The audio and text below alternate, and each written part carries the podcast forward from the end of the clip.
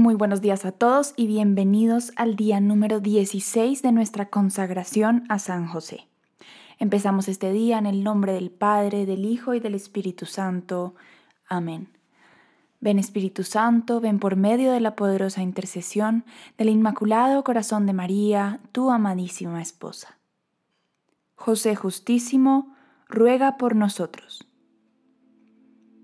San José se ganó el título de hombre justo y por ello sobresale como modelo viviente de esa justicia cristiana que debe reinar en la vida social. ¿Qué significa llamar a San José hombre justo?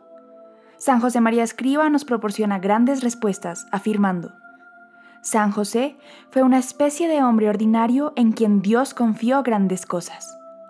Él hizo exactamente lo que el Señor quería que hiciera en todos y cada uno de los eventos que conformaron su vida. Por esa razón, la escritura alaba a José como un hombre justo. En hebreo, un hombre justo significa un siervo de Dios bueno y fiel, alguien que lleva a cabo la voluntad divina, o quien es honorable y caritativo con su prójimo. Por lo tanto, un hombre justo es alguien que ama a Dios y prueba su amor guardando sus mandamientos y dirigiendo toda su vida al servicio de sus hermanos, sus semejantes. ¿Qué hay de ti? ¿Eres una persona justa? ¿Amas a Dios? ¿Guardas sus mandamientos y actúas con honor y caridad con tu prójimo? San José hará crecer en ti la virtud de la justicia. Los teólogos definen la virtud de la justicia como dar al otro lo que le corresponde. Por ejemplo, en nuestra relación con Dios, le debemos a Él nuestro agradecimiento por nuestra existencia y nuestra alabanza por su bondad. Actuamos con justicia ante Dios dándole lo que le corresponde cuando lo adoramos, especialmente participando en la Santa Misa los domingos y los días festivos de precepto. Si fallamos en estas cosas, no estamos amando a Dios. No actuamos con justicia ante Dios. No le damos aquello que le corresponde. Para San José, ser un hombre justo implicaba observar las normas de la religión judía, y eso requería que tuviese que viajar tres veces al año a Jerusalén, una larga distancia desde Nazaret. Quería participar en varios rituales y ceremonias. Tú, por tu parte, es muy probable que vivas a poca distancia de una iglesia católica. Si no dedicas una hora a la semana para dar gracias y alabar a Dios, no estás amándolo o no le estás dando lo que le corresponde. No eres una persona justa. La Santa Misa no se trata del sacerdote, de la gente o del coro. Se trata de responder con amor al amor y de dar a Dios lo que le corresponde.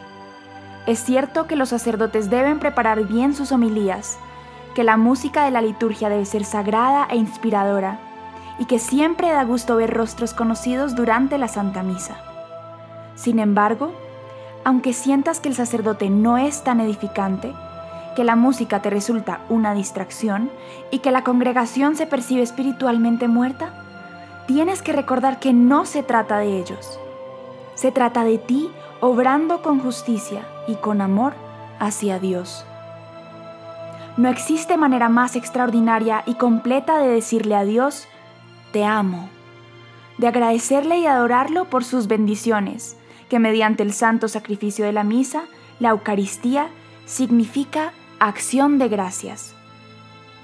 Pero Dios no es el único con quien debemos actuar con justicia por amor. También hay que dar a los demás lo que les corresponde. ¿Lo haces? ¿Amas? ¿Veneras y honras a María, tu Madre Espiritual? ¿Amas? ¿Veneras y honras a San José, tu Padre Espiritual? ¿Tratas a los miembros de tu familia con amor, respeto y dignidad? ¿Qué hay de tus vecinos, compañeros de trabajo y todos los demás con quienes te relacionas diariamente? Si tienes empleados, ¿ofreces salarios justos? Recuerda la regla de oro. Hagan por los demás lo que quieren que los hombres hagan por ustedes. Lucas 6:31.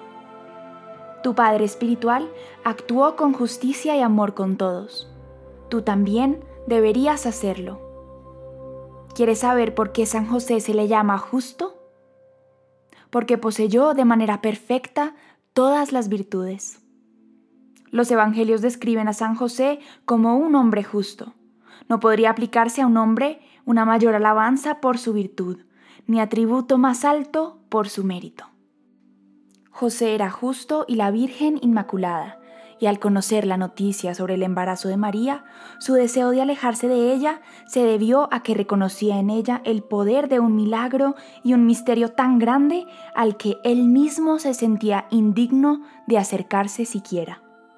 Por ello, humillándose ante tan portentoso e inefable suceso, quiso apartarse como cuando Pedro se humilló ante el Señor diciendo, Apártate de mí, Señor, porque soy un pecador. Y como aquel centurión que le dijo al Señor, No soy digno de que entres bajo mi techo, basta que lo digas de palabra y mi criado quedará sano. O como Santa Isabel, que le dijo a la Santísima Virgen, ¿Y de dónde a mí que la madre de mi Señor venga a verme? De igual manera, José, el hombre justo, se humilló a sí mismo temiendo iniciar una unión con tan exaltada santidad. José, al descubrir tanto el embarazo de María como su causa, es decir, que era el Espíritu Santo, temió ser llamado esposo de una esposa de tal calado, por lo que quiso alejarla en privado por no atreverse a revelar lo que en ella había ocurrido. Sin embargo, siendo un hombre justo, deseaba la revelación del misterio. San José amaba inmensamente a María y habría sido una tortura para él apartarse de ella.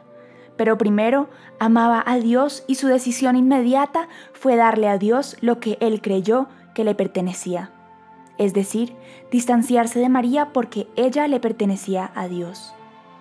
Por justicia y reverencia, estaba dispuesto a borrarse del mapa completamente y esa actitud de San José movió el corazón de Dios haciendo que su matrimonio se solidificara convirtiéndolo en nuestro Padre de la Fe. Letanía de San José. Señor, ten piedad de nosotros.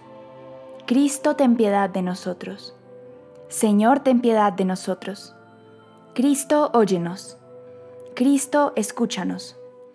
Dios Padre Celestial, ten misericordia de nosotros. Dios Hijo Redentor del mundo, ten misericordia de nosotros.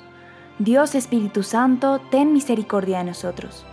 Santísima Trinidad, un solo Dios, ten misericordia de nosotros. Santa María, ruega por nosotros. San José, ruega por nosotros. Noble retoño de David, ruega por nosotros.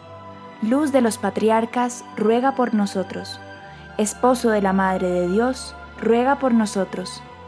Casto guardián de la Virgen, ruega por nosotros. Padre nutricio del Hijo de Dios, ruega por nosotros. Ferviente defensor de Cristo, ruega por nosotros. Jefe de la Sagrada Familia, ruega por nosotros. José Justísimo, ruega por nosotros.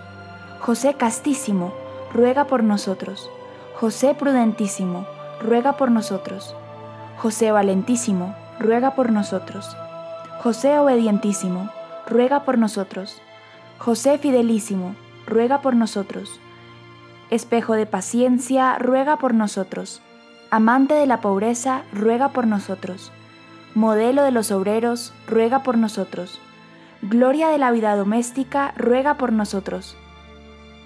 Guardián de las vírgenes, ruega por nosotros. Pilar de las familias, ruega por nosotros. Consuelo de los afligidos, ruega por nosotros. Esperanza de los enfermos, ruega por nosotros. Patrono de los moribundos, ruega por nosotros.